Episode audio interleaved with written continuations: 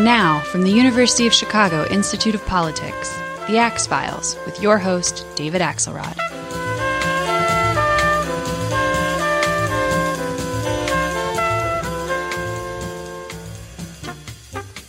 You mentioned the Koch brothers in some of the rooms I walk into, and you get met with gritted teeth. But on one issue, criminal justice reform, the Koch brothers are fighting side by side with the left, the ACLU, and others uh, to try and change some of the uh, draconian laws that were put in place to fight drugs and crime that have only crowded our prisons and not solved the problem. And uh, I had a chance to sit down with Mark Holden, who is an attorney for Koch Industries but has made criminal justice reform his mission.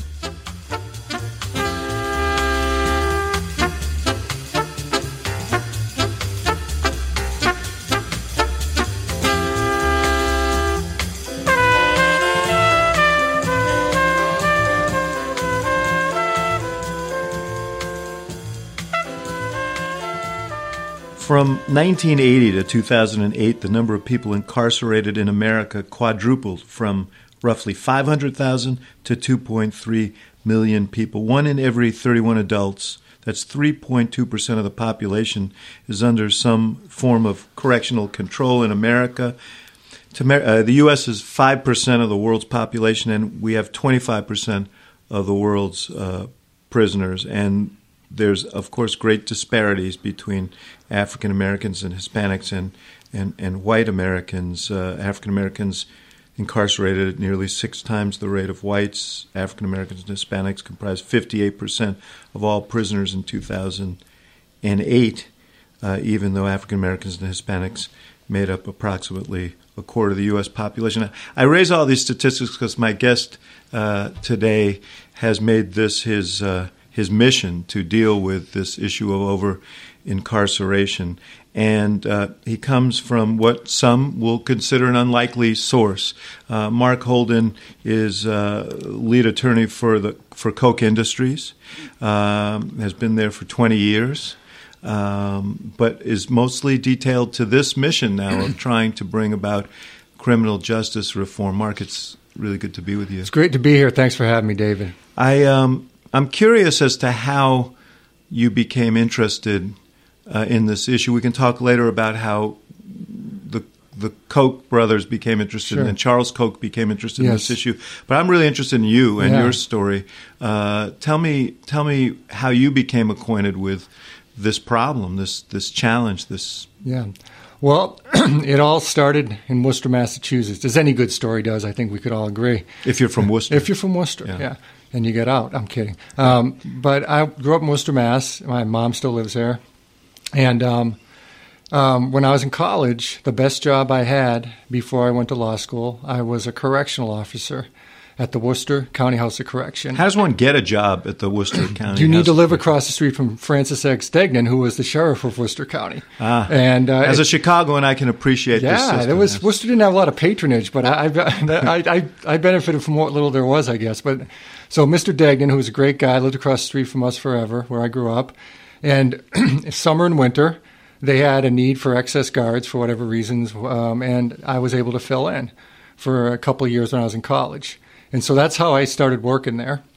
And as I said, it was it was the most money I made. I think I made like six bucks an hour back then, and it was just very interesting. It stuck with me till this day.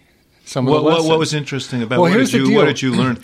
what what surprised you when you got there? Well, what surprised me was there were a bunch of kids that I lost track of in middle school who were in prison. Um, same school, same neighborhood, same churches, same everything, and then they were in prison. And for me, it was similar to what the president said down at El Reno when he was there. There before the grace of God go I.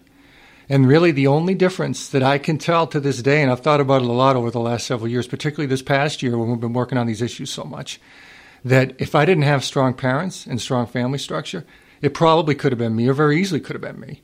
And so for me, that was what Bryan Stevenson, who I'm sure you know uh, from the Equal Justice Initiative, calls proximity. And so I was proximate to it from a young age, from the time I was 18, 19, 20 years old. And what it taught me was is that this was at the beginning of the drug wars, and people were getting hooked on drugs and you know getting into. Is that what most of them were there for? Most of your they, friends? They, well, they all start out there. It's like they, they they were poor. They got caught with drugs. Some of them were in juvenile, and then they end, they graduated to adult, and it was all originally based on drugs. And then over time, it turned into more either petty and then more serious crime to feed their drug habits. And then some of them, one guy actually is serving life for murder. He was a bad dude, but it taught me early on a lot of the things, or I saw firsthand again. It's um, it's a situation that if you don't have the ways and means and you don't have family support, you're going to get you can get tripped up in it. And once you get tripped up in our system, it's very difficult to get out of, whether you're rich or poor. If you're rich, you're probably going to be okay. You'll be able to get access to the best lawyers and that type of thing and the best handling of your case. You'll probably get a break. But if you're poor and you make a mistake, it's a brutal system and you're probably going to get run over and it can ruin your life forever. So for me, from an early age, I saw that and it stuck with me. And it's a system that really, if you look at it, these were kids that probably, you know, you can't. We can legislate a lot of things. Like I said, were these yeah. all white kids? They were all poor white kids. That's mm-hmm. the thing. There was a couple of my friends who were black, but it was by and large poor white kids because that's what this was made up of, and we were working class. But the key was for me again my parents would not let me stray and i tried and they'd kick my butt. If you don't have that support you get caught up in the system you get run over. And the problem i think is still today that we're treating people who maybe have a drug problem or need a job or maybe just need some positive reinforcement in life someone to care about them not to be touchy feely but that is very important. We treat them like criminals. We don't differentiate and we put them in prison. We've been doing it now for 30 something years and it's not working. That's what I think the nub of a lot of the problems are, particularly in the federal system. And I do think that it's the whole thing. We're treating people that we're mad at like people we're afraid of. And then you, you combine that with some of the changes that came after the 80s, ending all the Pell Grants, ending all the education in prison. So all you're doing is warehousing people and they become better criminals. I mean, that, that is the problem. And so it's a cycle that's been created that we've created in the name of being tougher on crime, and it's really not working. And we're seeing a reaction to that now. So for me, like I said, from an early age, I was never I never bought into the Willie Horton stuff. I mean, when the, the prison I worked at, there were some bad dudes, but most of them was more just sad, poor people who couldn't get out of it and got hooked on drugs. I'm not saying they they, they made mistakes, but if they had, you know, again, if they had been born to a different person in a different neighborhood, things would have been different. And I don't think in this country, what we should be all about a free society with the Bill of Rights and everything should be in favor of the individual against the government when they're coming to take your life, liberty, and property. And the government should use the least amount of force possible to ensure compliance. And we're not. We're just overrunning people, and it's got these devastating impacts. You mentioned a couple of them there about the number of people with criminal records. One that always strikes at me is the number, the amount of money we spend, right? $250 billion a year beginning to end on a criminal justice system. $80 billion a year on incarcerating people who probably don't need to be in prison and don't need to be there that long. Um, that's three to four times more per capita than we spend on education. Then you look at the, the, the, the human costs, which we probably incalculable, but just look at the numbers. One in 28 children in this country have a parent in prison. If it's African American, it's one in nine. A lot of those kids, they were under 10 years old, at least half of them when their parents went away.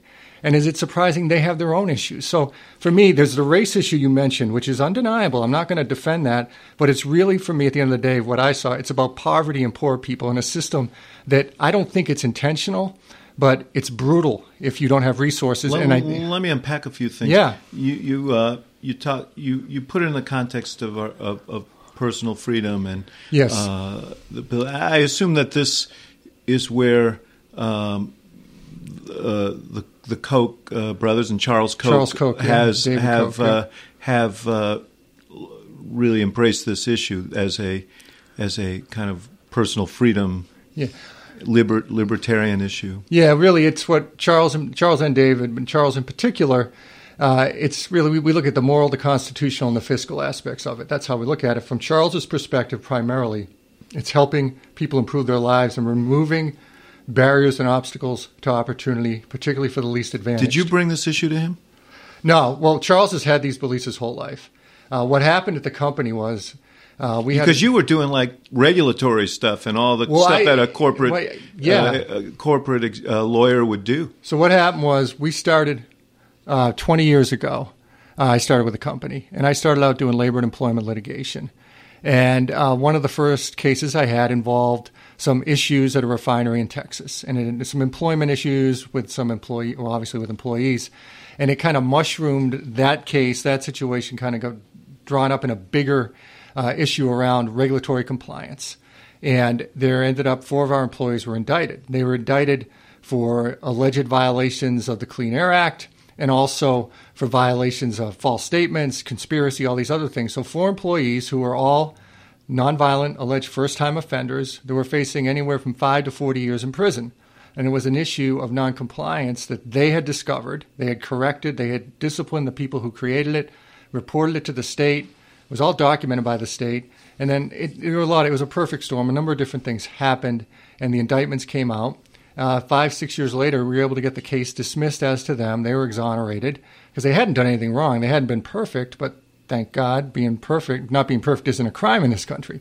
So the charges against them went away, and we pled guilty to the original false statement that we had found and self disclosed.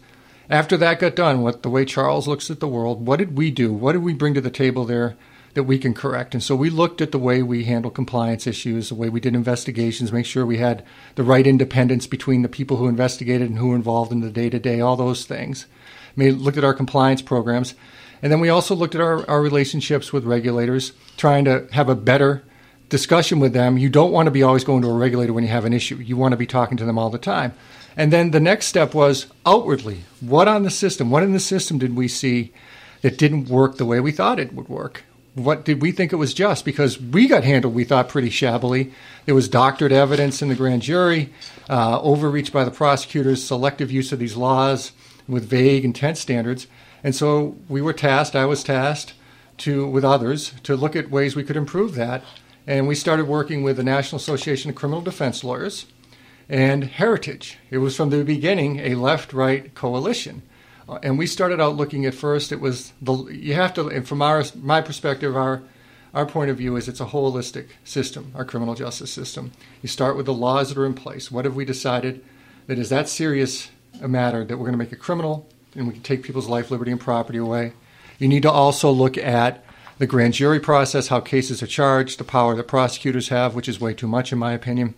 You also need to look at how trials work, particularly for poor people.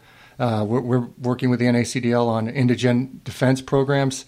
You also need to look at sentencing and prison reform, and then you need to look at reentry issues. How do people get treated, ex offenders, when they get out of prison? Because a lot of times they can't get jobs, they can't get loans, they can't live with their uh, with their families, all those things. So we we started back in 2003. Once we got involved, you can't stop once you start working on it because everything you see it's it doesn't seem just it doesn't seem right. So you spend most of your time on this now? Well no this past year i have. It's been interesting. One, a lot of my colleagues spend time on it more than me.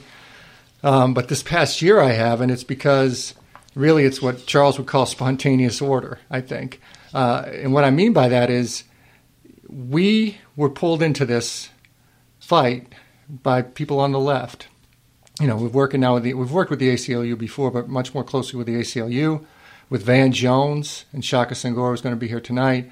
At, uh, here from, at the Institute of Politics. Here at the Institute yes. of Politics, Politics, excuse me, um, and um, uh, Cut 50, that organization, the Center for American Progress, people knew we were passionate about this issue and knew we had credibility around it. We weren't just trying to fix. Well, I also knew you have uh, a, a, great deal of, of influence. Well, that was the thing so, on the Republican side. Well, what happened was exactly what happened was about this time last year.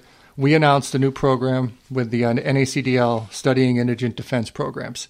And a, explain what the NACDL. I'm sorry, the National Association of Criminal Defense Lawyers. It's an organization, like its name says, of practicing criminal defense lawyers, and it's the best of the best of the criminal bar. And um, they go far left, far right, anarchists, whatever, but they are the people you want if the government's trying to take your life, liberty, or property away. A good friend of mine named Norman Reimer runs the NACDL. We announced that we were going to give grants to the NACDL for an indigent defense study program because the Sixth Amendment obviously guarantees the right to counsel. And Gideon versus Wainwright says the state, if you can't afford a lawyer, one must be provided for you by the state but it's an empty promise because of the lack of funding in these different programs. Let me stop you for a second yes, because people uh, would say uh, speak to the paradoxical point here, which is that uh, the the the uh, the Koch brothers and Charles and David. There's four of them, so I just call them Charles and David. okay, and the, the and Americans for Prosperity, their their their sort of political arm, been very influential in uh, electing. Uh, uh, primarily Republican candidates who are very interested in, in cutting budgets. Uh, and that's resulted at both the state and the federal level in significant cuts. Uh, were those cuts wise as it relates to public defenders and some of the other supports that are necessary to make good on that promise? Of the which promise? I'm on the promise uh, to uh, on the, the constitutional promise no, well, to I mean, adequate defense. The, and uh, look, the, what AFP does, it, it's a separate organization. We do have ties to it, but um, the Sixth Amendment issues have pre-existed all of this. It's it's been an empty promise. I understand, for- but you you you mentioned lack of funding. yeah, so I've, it's been it's not been funded for a long time, so it's not just because of any. I'm not. Let's leave, leave, leave aside. But you, but you acknowledge that there's a need there. There's a need. There's a need for a lot of things. There is a need for funding of those programs, which is why when we talk about the moral, constitutional, and the fiscal case, the fiscal case is the moral case in a lot of ways because the 80 billion, 250 billion we're spending on our criminal justice system and the 80 billion on incarceration. Um, if we could make sure we had the right people in prison and let a lot of people not enter prison, keep them out to begin with, and then have shorter sentences, we could save money to spend it on other things. So you think reform is self financing? Well, I don't know what the answer is actually, and I have a. This is just me. I have a, in some ways, a fundamental problem with the idea that the government, who is literally taking away my life, liberty, and property, trying to do that on the one hand, is going to also fund my lawyer, and then isn't doing it, and then they're going to put me away anyway. So I think there's an inherent conflict of interest. That's one of the things we're looking at with the NACDL. We're looking at state programs that do work and don't work, and what the best practices are, and then go from there. And we don't know what the path forward will be, but I think in a lot of these things, David, you know, you've seen the left and the right come together. You mentioned that we got pulled in because we could be influential. That was my point about the spontaneous order. When the Senate flipped, people started to from, realize from Democrat to Republican. from Democrat to Republican last fall. Around that time, we'd announced that program we were doing with the NACDL and the Sixth Amendment. And I have a, a, a someone I've worked with at the New York Times who had interviewed us before and was interested in criminal justice reform. A guy named Carl Hulse, and no, Carl's Carl Well, he's an old uh, Illinoisan. yeah, he went. Well, he's a Missouri Valley guy, and so am I. In Wichita State, he went to Illinois State. So he wanted to write about something. So we told him, "Hey, this is coming out. Are you interested?" He wrote a blurb about it last October, and it was one of those things. We didn't think anything of it, and then the Daily Beast picked up something, the Huffington Post, Yahoo. It kind of built and built, and then there was an article in the in the uh, Wichita paper. Then Politico, Charles and I did an op-ed, and what happened was the Republicans and the, Dem- the Republicans controlled the Senate and the House. Uh, there were a lot of bills pending, and I think our friends on the left said this is an issue we all care about deeply. It's one we can actually agree on. Let's get something done, and we got pulled into it, and we've been happy to do it. It's been great, and you know, it would be great actually to work on something besides this, more than this. After hopefully we get some success at the federal level with criminal justice reform, because we're What do really. you, how do you rate the chances of getting something done? I think they're really good. I mean, right now the Senate has a bill. It's gone through the Senate Judiciary 15-5, and they're going to get it on the, the floor soon. We think. Hopefully, now that it looks like the budget deal has been resolved, the budget issues have been resolved. It looks like there'll be time this year for that.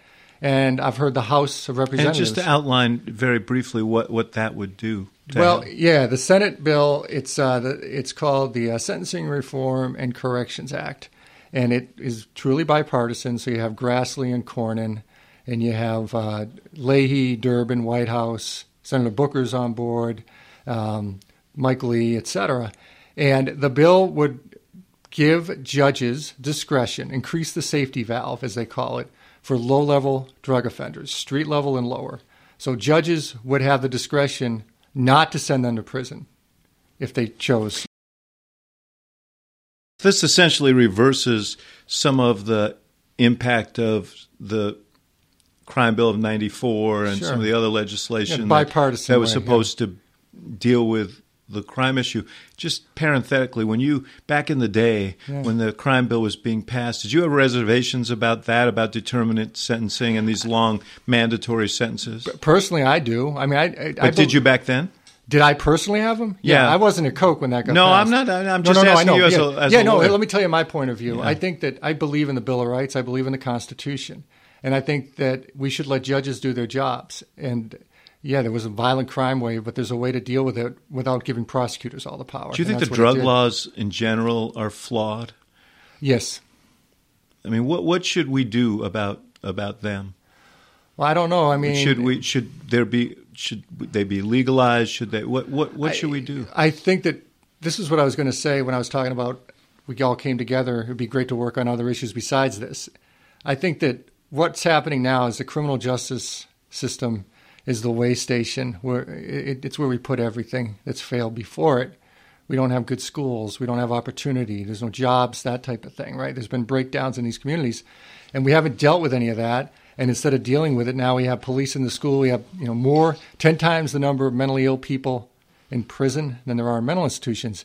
I think we need to deal with a whole lot of things. And to me, the drug the drug laws they don't make sense for a lot of different reasons. I'm not saying legalize everything. I'm not saying I'm not saying I think heroin's a good thing. It isn't. But here's my point of view. In fact, there's a scourge in, our- a in a lot of our communities, And a lot of it right has now. to do with you know addiction's a serious it's a serious illness, disease, and there's also the lack of opportunity and all these other things. They become criminals because of it.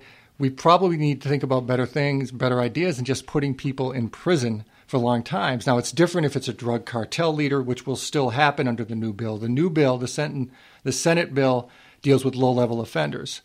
Um, but one thing in particular, I think we uh, we prosecute cases based on the weight of drugs. So, you know, you, you, you like there's a kid in Texas a couple years ago or recently that had uh, made a batch of uh, hashish brownies, and it was like he was facing 60 years in prison because it was a whole thing of brownies. So it's it's the quantity, how much it weighs total. It isn't necessarily the amount of you know what your intent is or anything else. And so people who are low level mules who are addicted to do certain things get prosecuted as heavily And uh, you've had as these others. disparities, crack Yeah. cocaine and powder cocaine, they're that those. really have ended up as a kind of racial disparity because the inner city kid is more likely to be smoking crack. The, the, the, the, the, the stockbroker in the suburbs may be, Right. not to impugn stockbrokers, but I'm not one, so you can impugn okay, good. want. Let's do it then. Uh, the uh, but uh, the so th- presumably this this bill will help eradicate some Well, of. Well, I think what's what it's going to do is we're, we're it's been going one way for a really long time. A real long time, it's been going one way. Okay, so we've had just lock them up, throw away the key, which has been a bipartisan effort between Reagan, Bush, and then Clinton, Biden, Hillary Clinton was on board. All of them were. So now this stops that for a little bit. Uh, and hopefully we can build on it, but it will let judges do their jobs with low level offenders. And the hope is that low level offenders will then be out of the system, won't go into the system to begin with, or get a second chance, or get rehab, or get something else, and they can have a pa- positive path through life. So you're going to stop the inflow. People who are already in prison, what it will do for them, the corrections reform part of it, you can get earned time credits it for doing the right thing in prison. Like if you have a drug problem or some other issue, you work on that. You get vocational training, you get educational training, that type of thing. You'll get earned time credits to reduce your sentence. So the whole idea is if you're in prison, if we've put someone in prison, hopefully they're going to come out a better person than they went in. That should be the goal. Th- but that's that's not that's It's very rarely rare now. Now, but it, that's changing too. Last piece on the bill that, that's good is juvenile justice reform, uh, which is something Senator Booker pushed for, and we've been working with Senator Booker. I think he's phenomenal, by the way. And it basically will provide for no more, uh, very limited circumstances for juvenile solitary confinement, and also expungement and uh, sealing of juvenile records, which will be a good start. But to your point, yeah, the, the recidivism rates nationally, it's what, 50, 60% within two years. That's why we need to do more. And the, the good news here is this Senate bill, it, it really shouldn't even be con- controversial, in my opinion, because since 2008 or so, 2005, around that time period, 30 states have enacted criminal justice reform. And every one of them has seen a drop in crime, a drop in incarceration rates, and a drop in spending. And presumably, some of these states, or all of them, uh, have enacted uh, drug diversion programs Yes. and programs that give people treatment rather than, than prison. prison. Right, and that, but so the the point is, and these are a lot of them are deep red states, so it's it shouldn't be that controversial. It's a good start, I think. The, and and uh, you know, usually the states follow the feds lead on this, but now the the federal government's following the states. So let, let, let me ask you this: um, you, you talk about the need for better schools. You talk about Yeah. the need uh, for jobs. Earlier, you talked about Pell grants, um, and these imply you know, at some level, at least government participation. Mm-hmm. Uh, and I, so I go back again, and I know you're not here as a representative, as you say, of the political arm, but uh, all this resides in uh, under the heading of of, of Koch. Uh, so are you at war with yourself a little bit here? Because it's the sense is that uh, the political arm is pushing for uh, less and less and less uh, uh, government, and some of this requires government. Yeah, I don't know if we're at war with ourselves, and we, we try to think of ourselves as non-political in a sense. If you are, I'll, I'll get on your side. yeah, that's great. Uh, I don't know if that'll help you over there, but but here's the deal. Here's the deal. I mean, we you have to play in politics in this country if you want to get anything done. We, we're more about ideas. Charles, in particular, is about ideas, free society, and at the core, this issue is about freedom, liberty, opportunity, etc., prosperity for individuals. And we think that there's so much money wasted. I think we can all agree on that in our federal government in a lot of different ways. And so, to the extent you can shrink the size of this one government program, i.e., incarceration in the criminal justice system, that will free up resources for other things. but even if that were the case, aren't there transitional costs in Sure, terms I mean, of uh, in terms of these uh, programs to fight recidivism and, and, and drug addiction and Yeah, there are. I mean, I think that there's a lot of social services out there already. There's a lot of uh, nonprofit groups working on it. There's a lot of community based organizations that work on it. And I think that should continue. I do think, look, there's a reason why when, the, when, when this, this, this country started, whenever it was 1790 or so, there were three federal crimes enumerated in the Constitution uh, treason, counterfeiting, and piracy. And everything else was left to the states.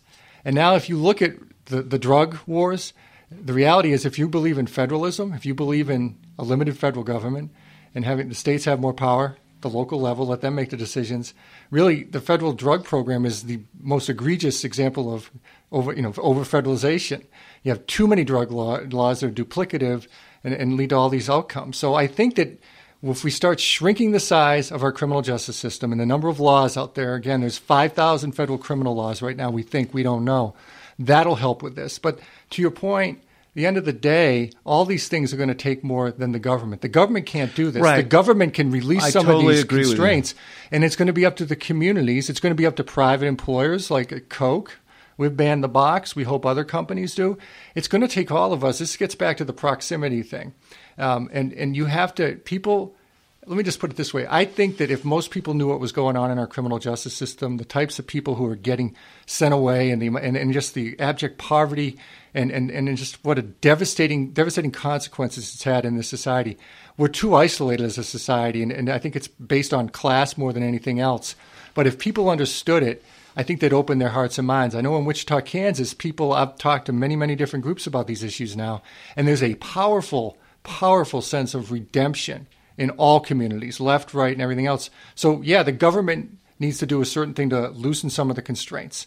But then I think that'll hopefully free up resources that we can direct towards helping people really get treatment, help, that type of thing, and all these other problems could be dealt with. But it must start with shrinking the size I of just, the government. you know, this is. Uh, uh, I think that uh, when it comes to things like education, Yep. when it comes to things like uh, affording those uh, opportunities or, or treatment programs, and so on, those are.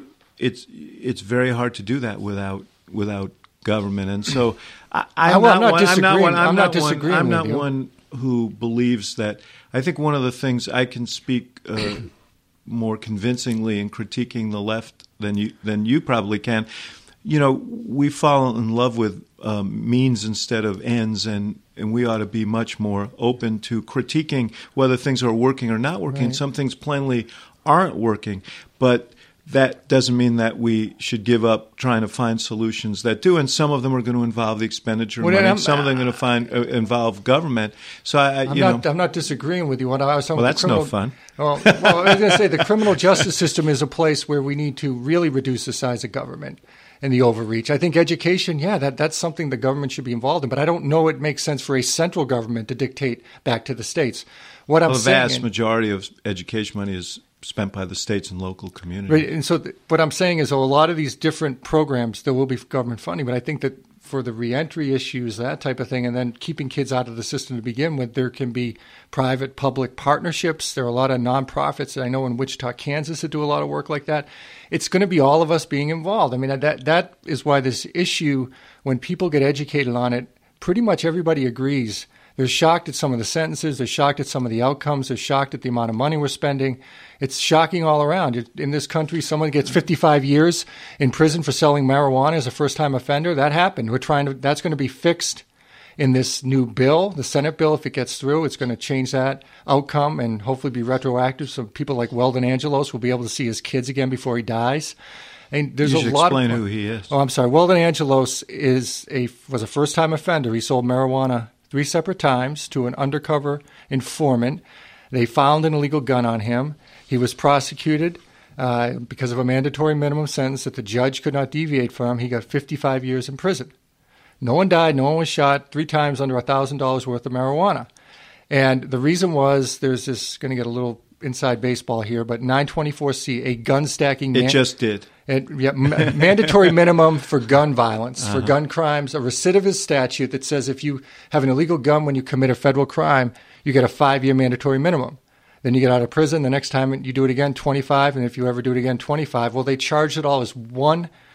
He got all three sentences within one, one case, which wasn't intended by the statute, but it was interpreted that way and the prosecutor had the discretion. The judge didn't. The judge was a George W. Bush appointee named Cassell.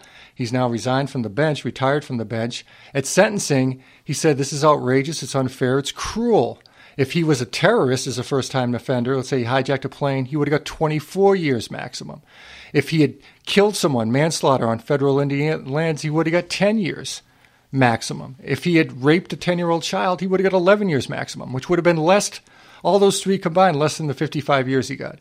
And so that's going to be changed as well. There's a lot of people in prison because of these these statutes that are vaguely interpreted, and it all goes in favor of the prosecutor. So that'll get fixed as well. And going forward, people who commit crimes with guns, they should be held accountable for sure, no doubt. But I don't know that they need 55 years in prison for selling marijuana where no one got shot or hurt. I would be. Uh, I want to talk to you. I mean, people will say here's a fellow from Koch Industries sitting down with, with me, and um, we should sort of get our arms around that and the the sort of image that uh, that uh, the Kochs have because of their political activities and the notion that they're extraordinarily powerful in our mm-hmm. politics right now, and spending an awful lot of money.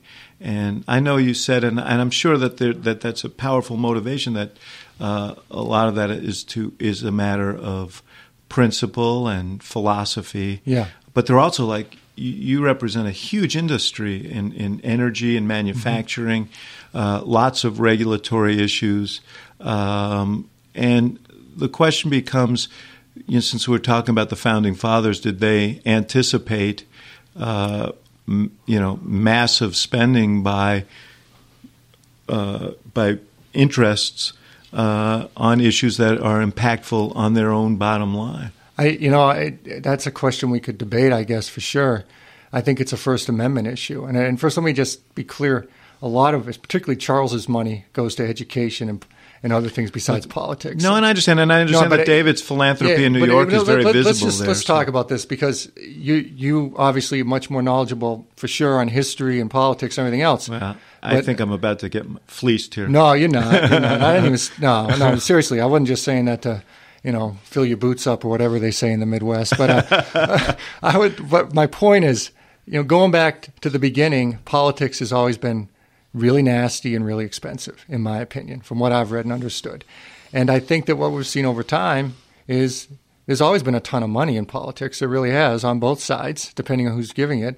Now, Citizens United, that is seen as some watershed event, and I, I get why that is said, but at its core, we know what that case is about, which is that there was a video put out by this group called Citizens United that was critical of then candidate Hillary Clinton in 2008, and because of the McCain Feingold uh, campaign finance law, you could not have a video out within 60 days or 30 days of you know the general election or primary election, and so they were prohibited from putting that video out on direct for video, direct for whatever it is. excuse me. um, they they sued, saying we have a First Amendment right to do this. The lower court said, no, no, you don't. And in fact, it could be criminal under McCain Feingold. That went to the Supreme Court, and the Supreme Court, five to four, ruled that that law is unconstitutional. You can't censor that. That's core political speech. And I think that, that that was the holding of that case. It gets conflated and misrepresented, in my opinion.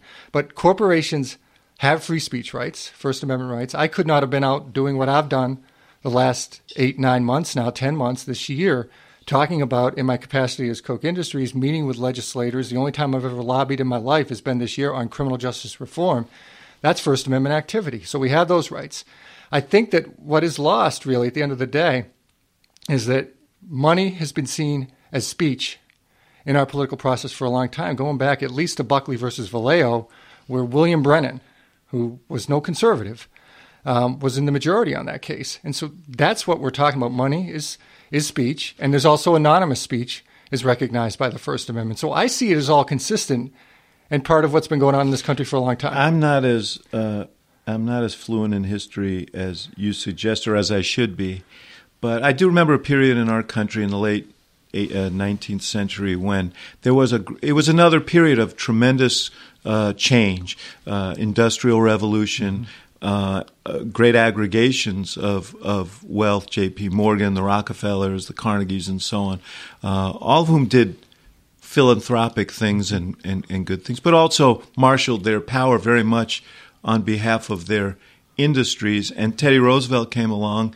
The, the law that the court, the, some of some of law that was has been set aside are, are laws that uh, Roosevelt put in place against corporate participation in uh, in our politics because of a concern that uh, the, the, the voices of everyday people were were being crowded out. Mm-hmm. Um, so this has been a long standing concern. Isn't it a legitimate concern? If I know we all have the right to exercise uh, uh, free speech, but you know, the uh, Joe Smith down the block here, who has the same right to exercise free speech as Charles Koch, is not going to be entertaining the entire array of Republican candidates at his apartment tonight uh, because they don't need him.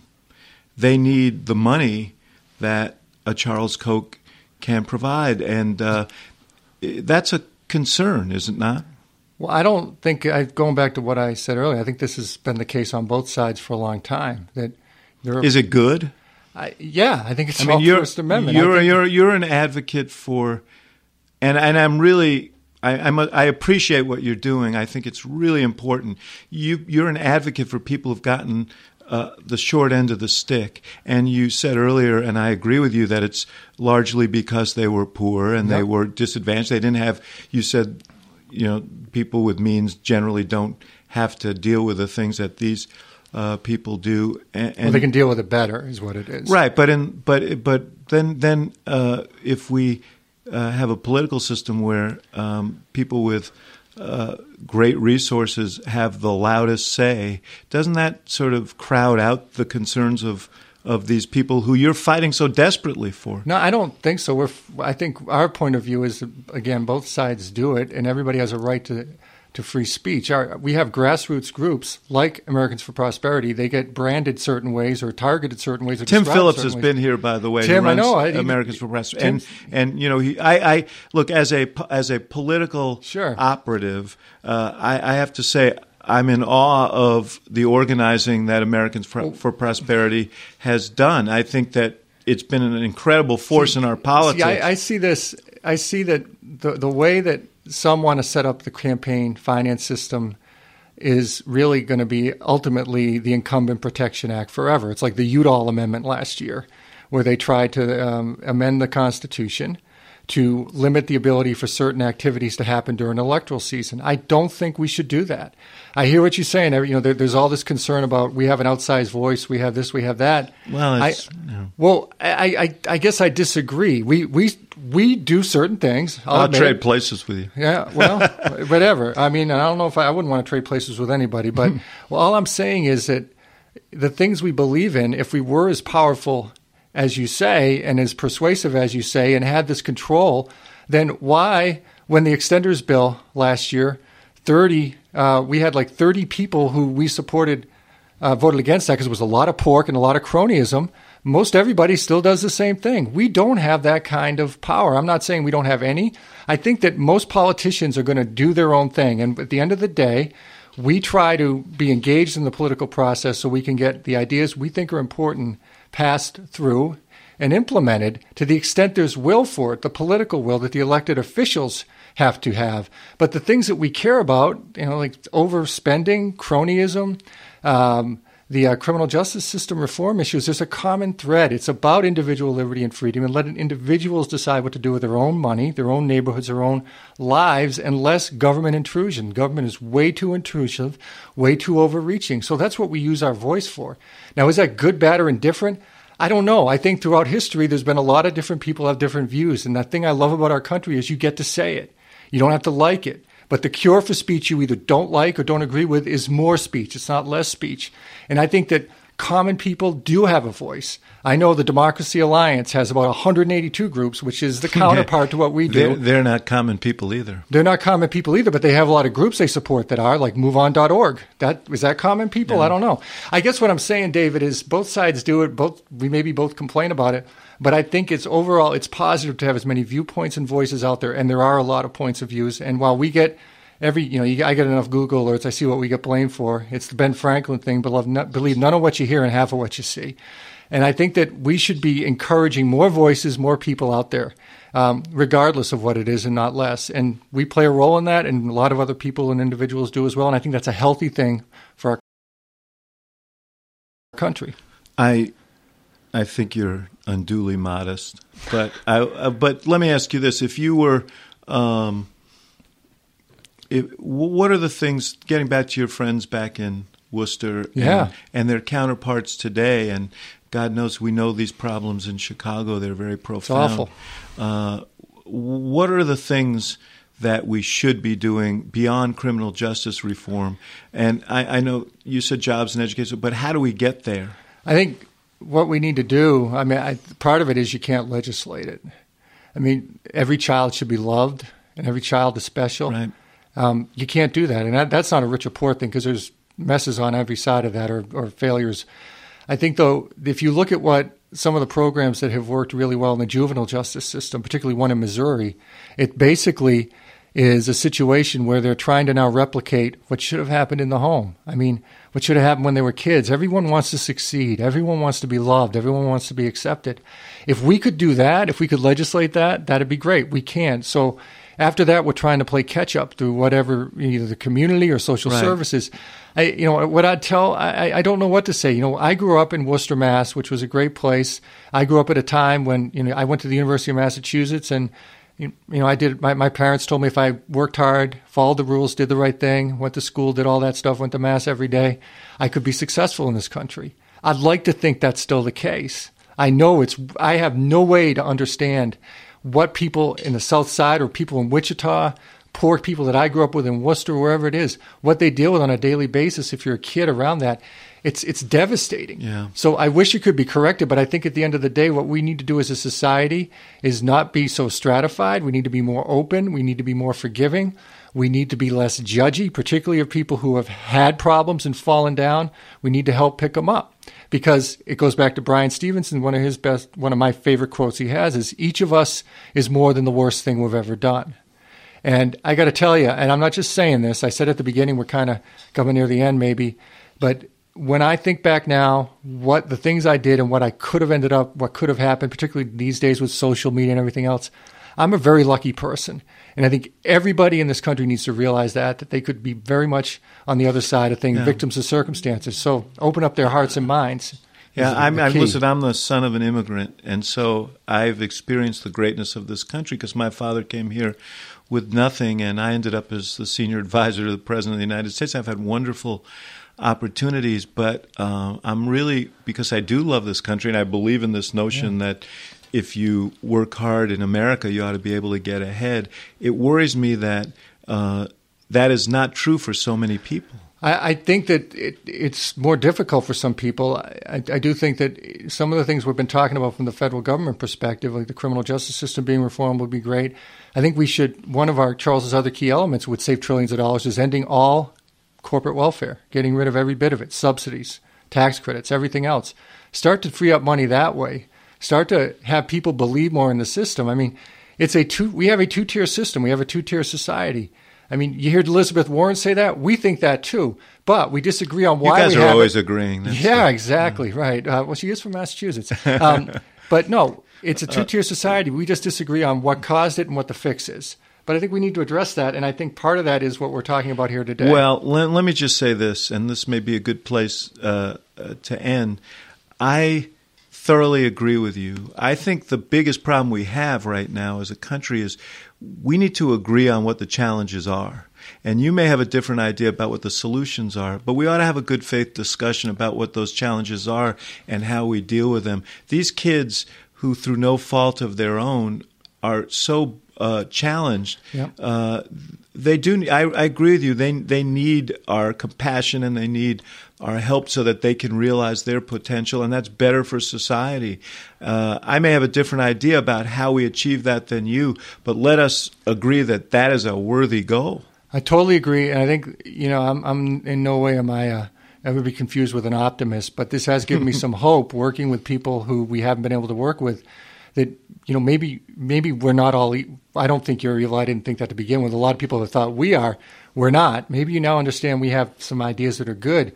Let's find more good things to work on. I mean, I, I remember growing up, and it was a different age, obviously, but you know, Teddy Kennedy and uh, and Orrin Hatch were like best buddies, right? And they got stuff done. Tip O'Neill and Reagan, you hear all this stuff. All I'm saying is we are so focused in this country. It's so partisan. We're all in our corners all the time, and it's we're always talking at each other. We're tweeting this, we're tweeting that. We want to win the moment, the soundbite, whatever it is. Let's sit down and find things we agree on. But I don't think our current system's set up that way for whatever reason. So I'm hopeful that if we have some success in a bipartisan way on an issue that has been as difficult as criminal justice in our country. I mean, no one ever lost an election being tough on crime. But now we're looking both sides saying, let's rethink this. Let's be smarter on crime. And that's what's happening. Maybe this will give us the, uh, the ability to work on other issues together. I, I, I, I worry, though, that we are so two year, four year, whatever, six year motivated, and it's all about going back to my district and talking to people who already agree with me so I can raise no, more I money think, and get more listen, power. I think this is a problem not just in government but business, we've become a short-term society, and we manage to quarterly reports, not and we co- govern we're, we're to we govern view, to the next private. election. No, I understand. I understand. I, I am giving I'm I'm giving you. Uh, a, uh, a hall pass on this one. I'm not that. talking about, but uh, but I think the ability to make long term decisions for. One last question on the yes, criminal sir. justice system, uh, the death penalty. Uh, I, you know, it's been interesting because in states like Nebraska, there's been a heated debate, mm-hmm. uh, and it's not been, and it's been a bipartisan kind of uh, issue where people have said, you know, maybe this isn't the way to go, mm-hmm. um, and you know, I became concerned about this in our own state in in, in, in the late 90s and 2000s when early 2000s when we found these 13 people on death row who through DNA evidence were found not to be it seems like an irreversible you know it seems like it is. It's irreversible.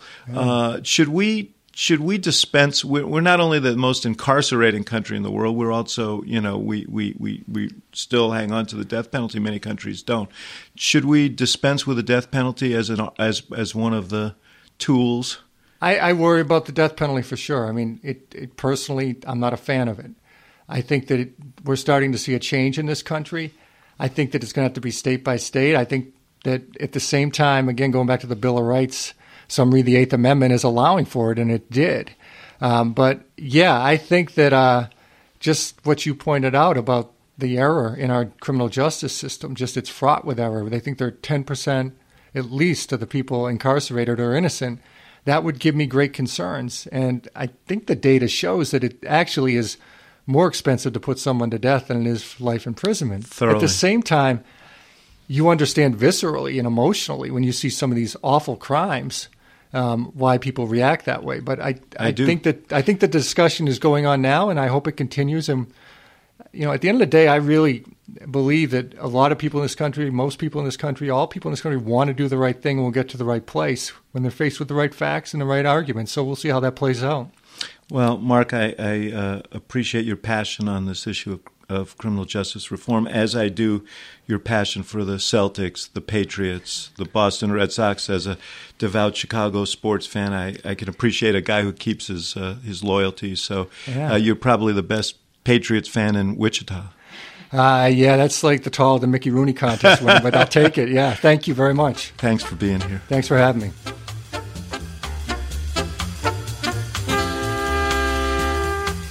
Thank you for listening to The Axe Files. For more podcasts like this, subscribe to The Axe Files on iTunes. And for more programming from the University of Chicago Institute of Politics, visit politics.uchicago.edu.